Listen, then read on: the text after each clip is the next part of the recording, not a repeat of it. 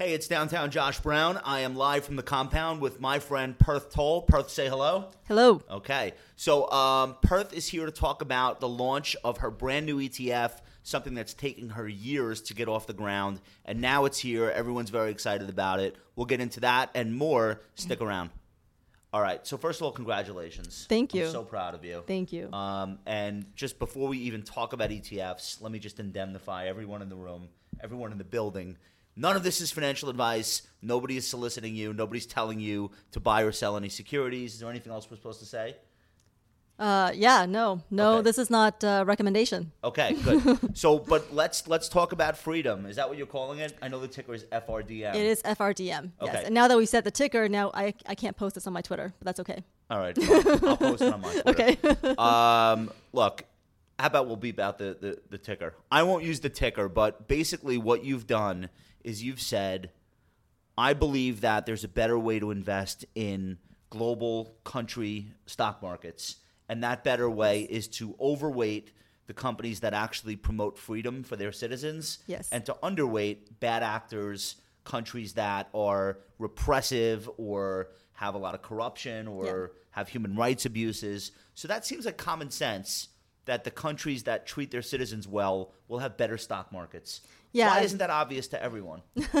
So you actually wrote about this in your uh, post called what was it? Uh, Rule of Law and Stock Markets. Yeah. So if you look up Josh Brown Rule of Law and Stock Markets, you'll see that post. It's a great post, and it basically Oh, thank you. lays out the entire. Um, our, our premise. So the premise is that freer markets do perform more sustainably. They use their economic and human capital more efficiently, and they recover from drawdowns um, more quickly than than the unfree markets. But we created this to be more of a um, a differentiated exposure in emerging markets. So most emerging markets indexes are 30 to 35% China. So that's if you look at MSCI, FTSE, S&P, they're all like 32 to 33% because why? China. They're market cap weighted. They're market cap weighted, exactly. So you end up with a lot in a, a very concentrated position in a very unfree market um, with a lot of geopolitical risk. Um, there's about 70% in Asia in those uh, indices. So this is a very different exposure because it has no China, no Russia, no Egypt, no Saudi Arabia. And we're not picking on those countries. We're using objective third party quantitative right, so so metrics. let's let's talk about that. Let's back up a little bit. So to start with, you created the life and liberty indexes. Yeah, And so Life and Liberty Indexes is my company, Right. and the the index that this fund is based on is the Freedom 100 Emerging Markets Index. Okay, so we can we can legally say the life and liberty indexes Yes. without mentioning a product.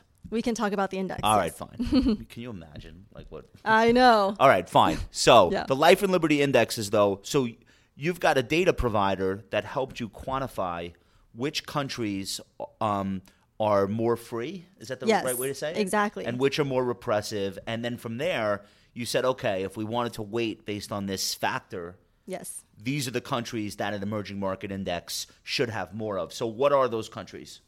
So in the index currently, the highest weightings are in Taiwan, South Korea, Chile, and Poland. Poland used to be number one holding back in 2017, but then it dropped to uh, number four in Didn't they, 2018. didn't they just elect some some Yeah, psycho so- uh, so- hard right guy there? Yeah, or- so okay. because of a lot of the problems with the independence of the judiciary and, and um, the basically stepping over of democratic norms in that country, it has dropped from number one to number four, but it's still one of the freer countries. So no country is completely 100% free. So these are just freer than their peers. Okay. So you just have to be relatively freer than the other emerging markets. Right, it's it's there. right. It's not like it's not like we're talking about every country being like Sweden. right. right. It's just it, it, it's never going to be that way, or not in our lifetime. This is a Yeah. relative game, And it's emerging markets. So right? And it's it- emerging yeah. markets, so they're they're they're young. Their their experience with democracy is a younger experience. Exactly. So it's not a judgment of the people that live there. It's just like where are they in their in which state of development are they in? Correct, and their institutions and their governance, uh, mostly their their their governments are more in control of human freedoms and economic freedoms. That's why we do the um, the freedom screens on the country level and not on the security level. Okay. Yeah. So Perth, you since I met you three years ago, five years ago, I don't know. I think it was two or three years ago. Yeah. Okay, it all bleeds together for me. Um, but since I've met you, like you have been so passionate about building this thing, like starting with the index and then saying, I want to make it so that people can invest based on this premise. Yeah. Um, like you've really killed yourself to get this done, and now it's here.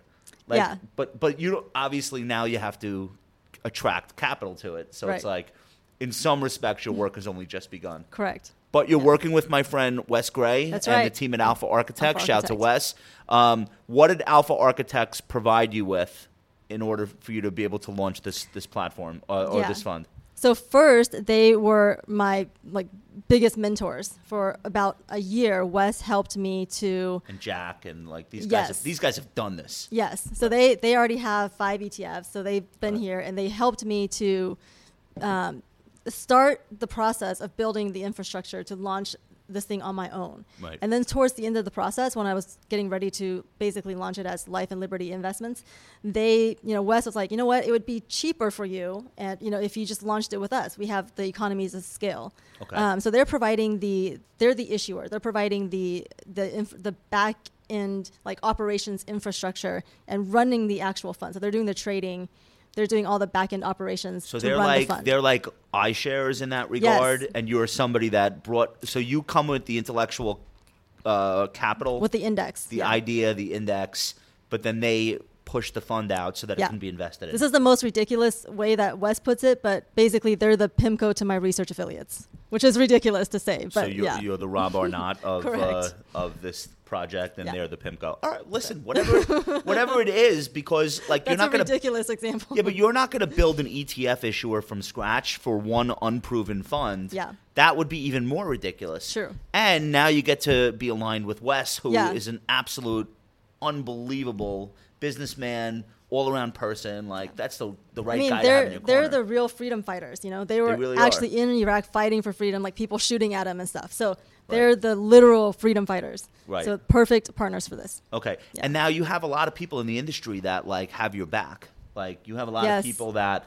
both formally and informally. So Yes. Batnick and I are informally like your advisors. thank you. Um, we haven't signed any pieces of paper. We just love what you're doing. And you're unpaid. Well, but I don't. but we don't want to be paid. Like we just we believe in the concept and we want to see you succeed. So Thank you. I appreciate that. No, that you guys enough? have been my biggest like promoters and just mentors, and I so appreciate that. Okay. So now you got this thing on the market, and we can't mention the ticker, and we're gonna bleep out You, the you can mention the ticker. I just can't retweet you. Yeah, but that's silly. I want you to be able to. Like, I want you to be able to talk about your thing. Okay, so let's just stick to the index then. Okay. Yeah. So you've got this thing out there. Yeah. Now you have to like talk to financial advisors because that's who allocates funds, Yes. and it's impossible to reach a million individual investors who Yes. each are going to put a thousand dollars in. Like you'll you'll never go. So you have to get big allocators to, Right. to be on board. So I have to be that? more strategic in how I uh, market and how I do my basically presentations and, and getting the word out um, in a scalable way. So especially as a smaller indexer, um, we have to really focus on the scalable things. That's why we do a little more media. We have guys like you to kind of be out there helping us promote. Um, we have a lot of, like you said, champions in the industry, and I really appreciate that. Just people have resonated with this idea in a way that um, I am constantly floored by, and that never goes away. Well, and you, sh- you shouldn't be because your intentions are great and people recognize how authentic you are, and you shouldn't be floored. Thank you. People should.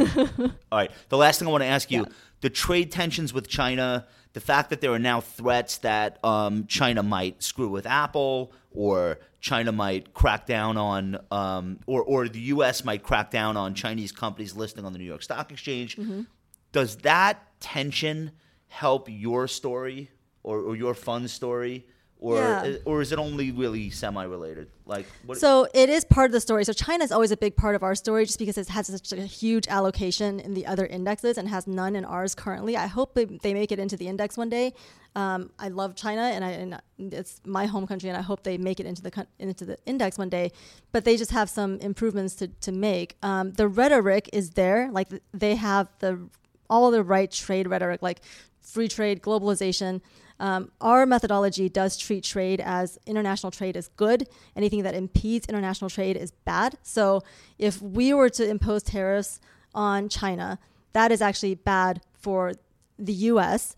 If they retaliate, that is bad for China. So So yeah, all of that quantitatively bad. quantitative like, like in your scoring in model, our scoring it'll model be bad yes. for both parties. and this is not our scoring model again it's, it's the fraser institute the cato institute and the friedrich naumann foundation that we use so with permission and those guys are um, you'll meet them tomorrow at our Okay. appreciation event so cool. So yeah so so it would score them lower if the trade um, if there's more t- tariffs or non-tariff trade barriers anything like that would score them lower on the economic freedom side so uh, but china also has the human freedom side that's more problematic as far as their scoring. So, um, so yeah, the trade war stuff does bring attention to hey, there's some risk here, um, and yeah, that does help us. Any any kind of China news brings Okay. us into so China is not the only EM uh, country though that is going to have a lower weighting in your index, Right. Because of things like human rights or like like Saudi Arabia, I think is smaller in yours. Saudi Arabia. We don't have any allocation to. So Saudi Arabia is being added to um, MSCI currently, but not yours. but not ours. right? Okay, so that's a big differentiator. Yeah. And Saudi Arabia is trying to do both things at once. Yeah. They're trying to keep the monarchy, but then also float a giant listing for the oil company in, Yeah. in Western countries. Are they going to be able to thread that needle, or what? Do I don't think? know. You see a lot of these emerging markets like Saudi Arabia and China trying to do two things at once where you know, on the one hand they're trying to open up as far as reforms, on the other hand they have still some repressive practices politically. So um, they're both kind of doing both things at once. Um, we'll see which side wins out internally in those countries, and I hope you know for the best, and I hope they you know both make it into the index. Okay, the last thing I want to know is there a cap on how big any country can get um, in in the index?